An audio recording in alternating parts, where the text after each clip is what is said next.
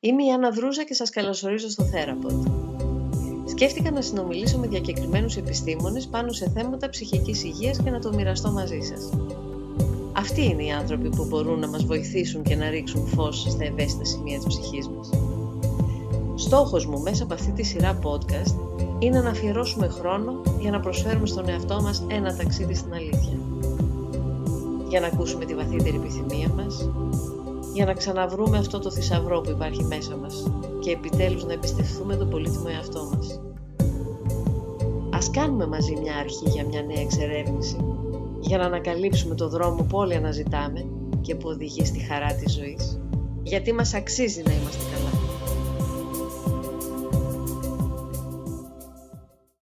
Ανέφερε συνήθεις αιτίες, όπως είναι ο έλεγχος, η άσκηση του ελέγχου, χαμηλή αυτοεκτίμηση. Υπάρχουν mm. άλλες που χρειάζεται να αναφέρουμε γιατί είναι πολύ συχνές αιτίες και βασικές που το προκαλούν. Που προξενούν προβλήματα άγχους μπορεί να είναι αδυσλειτουργίες σε σχέσεις στην οικογένεια, ε, σε ερωτικές σχέσεις που προξενούν παραπάνω άγχος. μπορεί να είναι άλλα χαρακτηριστικά όπως μια τάση για παθητικότητα που μπορεί να έχουμε και να μην είμαστε προσανατολισμένοι προς τη δράση ή μία τάση να εξαρτώμαστε από εξωτερικούς παράγοντες για να πάμε παρακάτω και όχι από τον ίδιο μας τον εαυτό. Οπότε εκεί βλέπουμε τι ισχύει και τι χρειάζεται να ενδυναμωθεί στον κάθε άνθρωπο, ούτως ώστε να γίνει ακόμα, όχι μόνο απέναντι στο άγχος, πιο, να μπορεί να αντιμετωπίσει καλύτερα, όχι μόνο όταν έχει απέναντι του το άγχος, αλλά και άλλα δυσφορικά συναισθήματα. Ναι. Όπως ας πούμε το θυμό και τα ναι. λοιπά. Όταν λες εξωτερικούς παράγοντες, ναι. εννοείς ε, ανθρώπους που έχουν μια λογική, ας δούμε τι θα φέρει η ζωή ή πώς θα κυλήσουν από μόνα τους τα πράγματα; Αυτό μπορεί να είναι το ένα. Άλλοι παράγοντες μπορεί να είναι άνθρωποι που ζητάνε πολλά από εμάς και εμείς δεν μπορούμε να το επεξέλθουμε, αλλά έχουμε μάθει ότι θα έπρεπε να για να μας αρεστεί. Οπότε υπάρχουν στις σχέσεις των ανθρώπων μοτίβα που αν αυτά τα ακολουθούμε ή ζούμε μέσα από αυτά ή δίνουμε προτεραιότητα με λάθος τρόπο σε αυτά, τότε να μας κάνουν πιο επιρρεπείς σε αρνητικά συναισθήματα. Η επαφή σου με τους ανθρώπους που δουλεύεις, τι τους ακούς να λένε όταν αρχίσουν να, να αναγνωρίζουν; Να αναγνωρίζουν ότι έχουν κάτι το οποίο είναι αυτό που είναι. Ναι, τι, τους τι τους έχει συμβεί. Και να αναγνωρίσουν επίσης ότι υπάρχουν τρόποι που οι ίδιοι μπορούν να χρησιμοποιήσουν για να πάνε εκεί που θέλουν να πάνε. Εκεί συνήθως οι περισσότεροι άνθρωποι δείχνουν έκπληξη ή δεν έχουν σκεφτεί ποτέ ότι μπορεί αυτά να συνδέονται με έναν τέτοιο τρόπο και να βγάζουν ένα τέτοιο νόημα. Ανακαλύπτουν, ε, είναι... Ναι, ανακαλύπτουν... Στιγμή της ανακάλυψης. Τον κόσμο, το πώς θα πάει πιο πέρα το πράγμα, το ότι πώς είναι δυνατόν να μην... Ναι, να μην μπορώ να το δω αυτό. Και πολύ παρήγορο στοιχείο είναι ότι εκείνους ότι λείπει γνώση σε κάποια πράγματα. Δεν γνωρίζουν κάποια πράγματα, δεν μπορούν να τα δουν οι ίδιοι γιατί δεν τα ξέρουν πώς λειτουργούν. Οπότε όταν μάθουν πώς λειτουργούν, είναι και πιο κινητοποιημένοι για να πάνε παρακάτω. Θα το μπορούσες να μου δώσεις κάποια παραδείγματα, γιατί φυσικά ανώνυμα μιλάμε, για να μπορέσουν κάποιοι να ταυτιστούν ενδεχομένως με αυτό που μπορεί να τους συμβαίνει και ακόμη δεν τους έχει περάσει καν από το μυαλό. Ανθρώπων που ήρθαν σε σένα, που μοιράστηκαν αυτό που τους συνέβαινε, που προχώρησαν μέσα στο να φτάσουν μέχρι την αναγνώριση και από εκεί και πέρα βεβαίως να εφαρμόσουν μέσα από τη θεραπεία αυτή την αλλαγή του προγραμματισμού; Και μόνο το ότι μπορούν να δούνε στις διαστάσεις, στις πραγματικές, το πρόβλημα, γιατί μιλάμε τώρα για, δεν μιλάω για οποιαδήποτε άλλη κατάσταση, μιλάμε για το άγχος. Οπότε, όταν μπορούν να δούνε ότι το άγχος ή η φοβία η οποία που έχουν και που γνωρίζουν ότι τους προξενεί δυσκολίες ή μπορεί να είναι δυσανάλογα έντονη ή έντονο. Είναι ένα απτό συνέστημα το οποίο λειτουργεί με χι τρόπο. Δηλαδή, εάν για παράδειγμα κάνουν το αντίθετο από ό,τι τους λέει ο φόβος τους, τότε θα μπορέσουν μέσα σε ένα χι διάστημα, και αυτό το βλέπουν καθημερινά κάνοντάς το, γιατί θα συμβεί αυτή η πτώση του άγχους, να πάνε στη δουλειά τους, που δεν μπορούσαν πριν να πάνε. Αυτό είναι μια γνώση που τους κινητοποιεί να το κάνουν και μετά η ίδια η εμπειρία τους εγγράφει και τους κάνουν να λένε ότι πώς γίνεται αυτό, δηλαδή πραγματικά όντως έτσι είναι. Και εκεί είναι λιγάκι σαν να ανακαλύπτουν ε, έναν άλλο κόσμο. Που είναι ένας άλλος κόσμος, που δυστυχώς δεν μας το μαθαίνει κανείς, γιατί λίγο αν το σκεφτείς, τα συναισθήματά μας είναι αυτά που μας κρατάνε πίσω, τα αρνητικά συναισθήματά μας, στο να προχωρήσουμε μπροστά. Και ανοίγεται ένα πεδίο που θέλουν να μάθουν κι άλλα. Θέλουν να μάθουν δηλαδή όχι μόνο για το άγχος, αλλά και πώς μπορούν να διαχειριστούν οποιοδήποτε άλλο αρνητικό συνέστημα σε ένα πλαίσιο που να μην τους δημιουργεί, α, πώς να πω, ε, δυσκολίες στη ζωή τους, δηλαδή να μην τους αναστέλει κάπου. Χρειάζεται να τα μοιράζονται αυτά με τους κοντινούς; Είναι πολύ σημαντικό να μπορούν να μιλήσουν οι άνθρωποι που έχουν άγχος ή διαταραχές άγχους και όχι απλώς να τα μοιράζονται, να εξηγούν κιόλας πολλές φορές, ας πούμε, στους συντρόφους ή στην οικογένεια, εξηγούμε κι εμείς, εξηγούν και οι ίδιοι, πώς χρειάζονται να συμπεριφέρονται όταν και εκείνοι δυσκολεύονται μες στην καθημερινότητα. Δηλαδή, να τους βοηθούν με τρόπους που και άλλοι άνθρωποι γύρω τους μπορεί να μην τους έχουν καν φανταστεί. Δηλαδή, μπορεί και εκείνοι, χωρίς να ξέρουν, να κάνουν άλλα πράγματα που τους δυσκολεύουν. Να πω ένα παράδειγμα. Ένας mm. άνθρωπος, ας πούμε, που ανησυχεί πάρα πολύ, μην πω σκολίσει κάποιο μικρόβιο. Και γι' αυτό καθαρίζει, πλένει, βάζει και τη μαμά του, βάζει και το φίλο του, βάζει όλους να καθαρίζουν υπερβολικά γύρω του. Και όλοι συμμετέχουν σε αυτό για να τον κρατάμε σε μια κατάσταση όσο γίνεται πιο λειτουργική. Να μην αγχώνεται πολύ, να μην εκνευρίζεται, να μην νιώθει δυσάρεστα, να μην τους ε, λέει διαρκώς ότι φοβάμαι, φοβάμαι, φοβάμαι, φοβάμαι. Όταν λοιπόν εκεί ο ίδιος έχει καταλάβει ότι αυτό είναι που συντηρεί το πρόβλημα και θα πρέπει να αλλάξει και το κάνει. Και οι άλλοι γύρω του πάνε από μόνοι τους, γιατί τους έχει εκπαιδεύσει και έχουν μάθει, και λειτουργούν με τον τρόπο που λειτουργούσαν πριν. Αυτό μπορεί στη θεραπεία να θέσει προβλήματα. Μπορεί να τον πάνε ένα βήμα πίσω γιατί ακόμη δεν έχει ισχυροποιηθεί το καινούριο μοτίβο, οπότε εκεί πρέπει να τους καλέσουμε και να μιλήσουμε όλοι μαζί για να καταλάβουν τι θα του κάνει καλό ή τι θα της κάνει καλό. Αν συνεργαστούν, θα πάει πολύ καλά το πράγμα. Πώς διακρίνεις τώρα το άγχος στα παιδιά; Ένας γονιός θα το καταλάβει για να δει από εκεί και πέρα τι χρειάζεται να δει το άγχος στα παιδιά και ανάλογα με την ηλικία εκφράζεται με διάφορους τρόπους.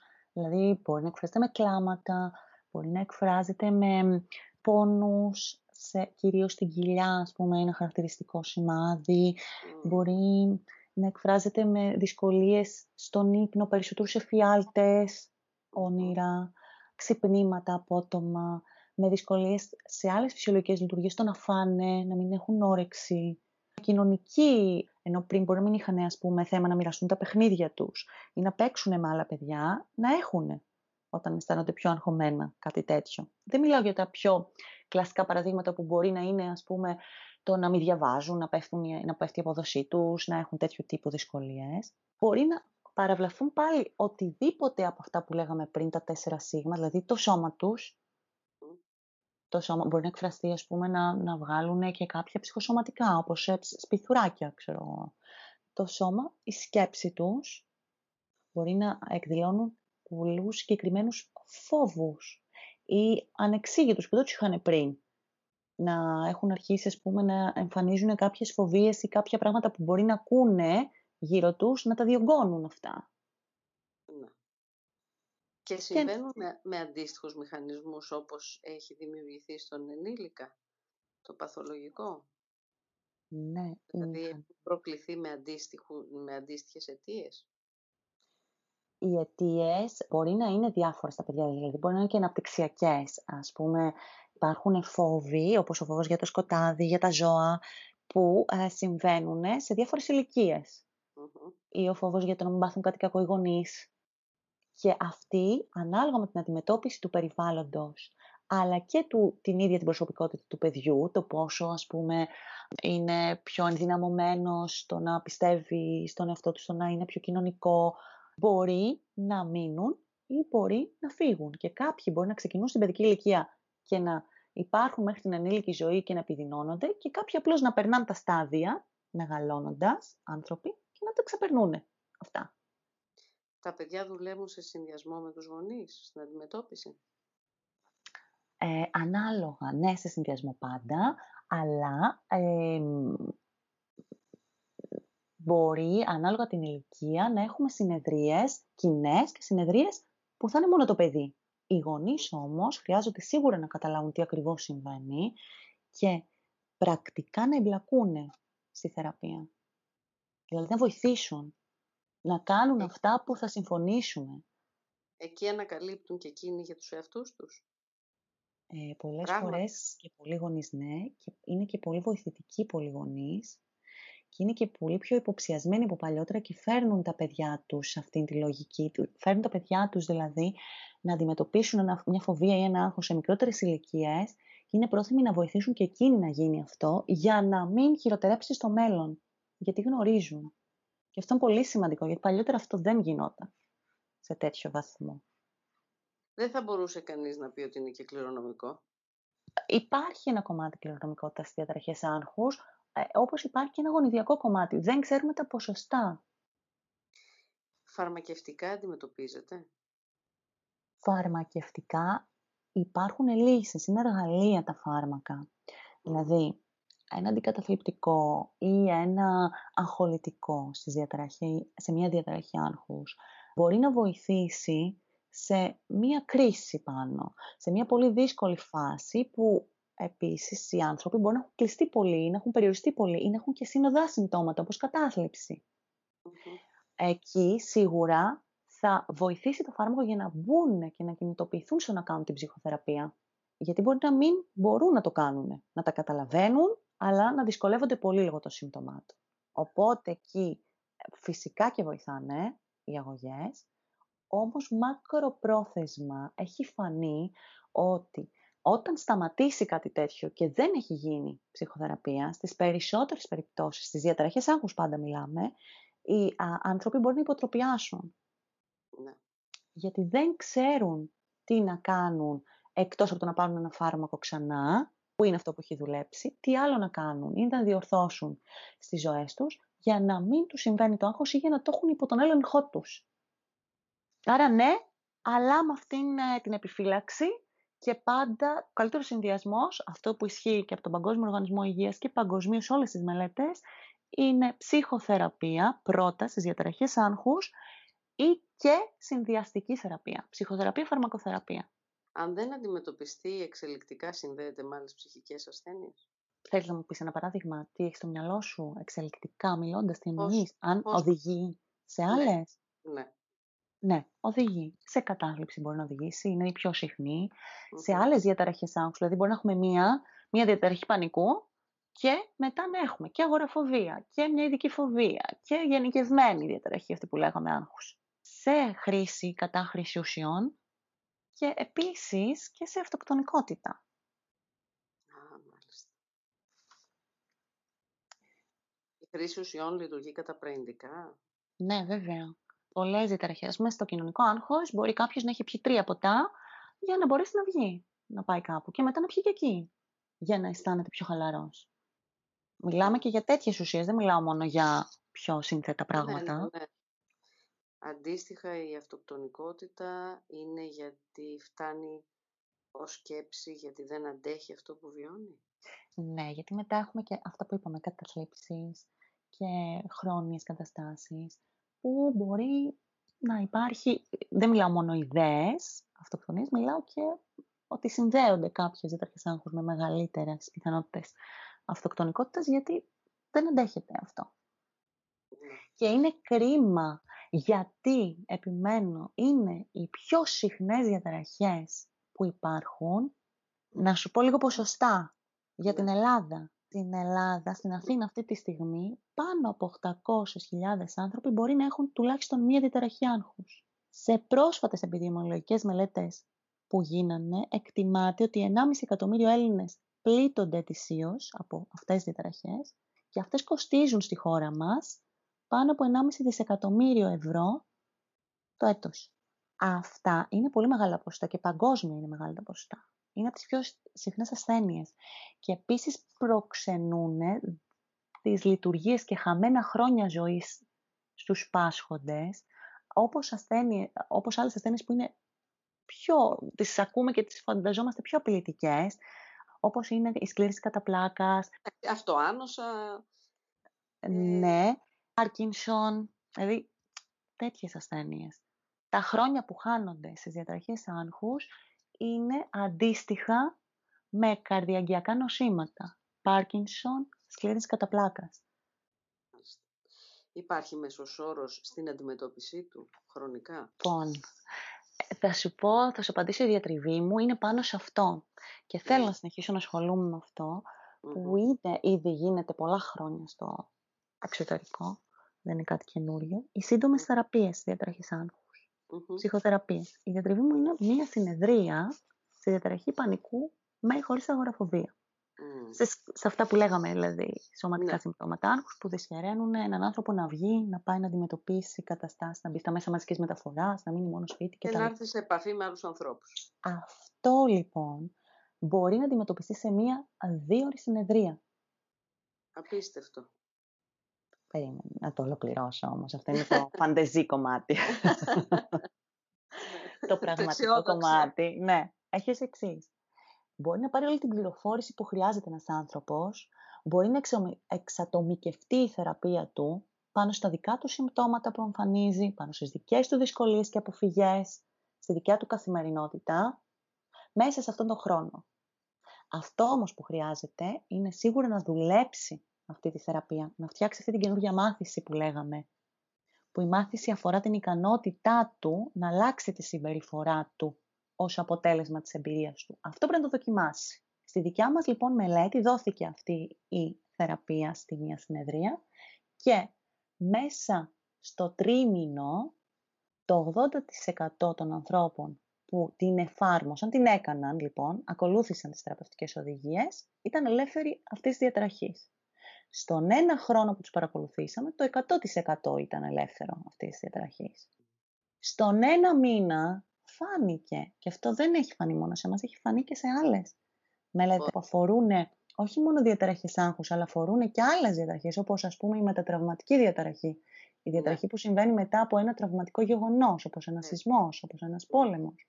Μέσα σε μία τέτοια συνεδρία, στον ένα μήνα, όσοι όντως εφαρμόζουν τις οδηγίες σχεδόν καθημερινά, όσο πιο συχνά τόσο πιο καλά, προβλέπεται αν θα μείνουν ελεύθεροι της διαταραχής και θα διατηρήσουν τα κέρδη τους στο χρόνο. Αυτά λοιπόν είναι σημαντικά για να γίνονται και να έχουμε ένα πρώτο βήμα να πάμε εκεί και αυτό να βγει από τη ζωή μας. Δηλαδή να το ακολουθήσουμε όσοι θέλουμε, όσοι θέλουν, όσοι κατανοούν πώς μπορεί να γίνει και να είναι ελεύθεροι από αυτή τη διατραχή. Από εκεί και μετά, φυσικά και όποιος θέλει να κάνει παραπάνω ψυχοθεραπεία για άλλους λόγους ή γιατί επίσης μπορεί να χρειάζονται να μάθουν και άλλα πράγματα, αυτό που λέγαμε, για να προλάβουν μια εκδήλωση άλλης διαταραχής ή της ίδιας διαταραχής στο μέλλον, μπορεί να βοηθήσει.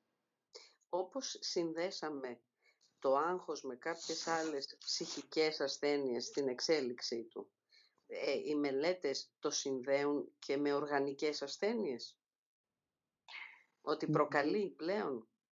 Ναι. Υπάρχουν μελέτες που συνδέουν το άγχος με καρδιαγγειακά προβλήματα, με α, δυσλειτουργίες σεξουαλικές, με α, οτιδήποτε άλλο οργανικό μπορεί να συμβεί. Γιατί το άγχος, ξαναλέω, είναι ένα συνέστημα. Το παθολογικό άγχος σε μεγάλα επίπεδα και ο τρόπος που το χειριζόμαστε. Γιατί υπάρχουν άνθρωποι, για παράδειγμα, που έχουν διαταραχές άγχους και κάποιοι πάνε συχνά στους γιατρούς, κάποιοι μπορεί να μην πηγαίνουν γιατί αγχώνονται να πάνε. Να μην βρουν άλλα προβλήματα. Οπότε, ναι, μπορούν να συνδεθούν. Δεν έχουμε ε, ξεκάθαρες συνδέσεις. Δηλαδή δεν, δεν σημαίνει ότι κάποιος άνθρωπος που έχει παθολογικό άγχος θα έχει ένα καρδιαγγειακό πρόβλημα από το άγχος τελεία. Ναι. Θα υπάρχουν και άλλοι παράγοντες εκεί. Υπάρχουν, για να μην παρεξηγηθώ. Ναι, αλλά υπάρχουν θεραπευτές, γι' αυτό και εγώ θέλω να προσθέσω αυτό, που ισχυρίζονται ότι όταν έχει η ψυχή ένα πρόβλημα, τότε αρρωσταίνει και το σώμα. Ε, Ενδεχομένως. Αυτό είναι με άλλα λόγια αυτό που λέγαμε και από την αρχή. Ότι τέσσερα πράγματα είναι α, που λειτουργούν στον κάθε οργανισμό για να εκφράσει συναισθήματα. Είναι το σώμα, είναι η σκέψη, είναι το συνέστημα, άλλο συνέστημα και η συμπεριφορά του. Αυτά δρούν αλληλένδετα. Όταν το ένα επηρεάζει το άλλο, συνέχεια. Όταν τα συναισθήματα είναι θετικά, σούπερ, τέλεια, να τα έχουμε. Και τα τέσσερα όλα μαζί αλληλένδετα να μπαίνουμε με στο φαυλοκύκλο και να μένουμε εκεί. Όταν όμως είναι αρνητικά, πρέπει να φύγουμε από εκεί. Για να μην επηρεάζει το ένα το άλλο όσο γίνεται. Αχ, τι ωραία που ήτανε. Βρήκαμε έναν τρόπο που μας φέρνει πιο κοντά. Το επόμενο επεισόδιο είναι έκπληξη και θα είναι διαθέσιμο την επόμενη Παρασκευή στις 6 στο voro.gr και λίγες μέρες αργότερα σε όλες τις δημοφιλείς πλατφόρμες podcast. Και μην ξεχνάτε, τίποτα δεν είναι καλύτερο για την ψυχή μας από το να κάνουμε λιγότερο δυστυχισμένη μια άλλη ψυχή.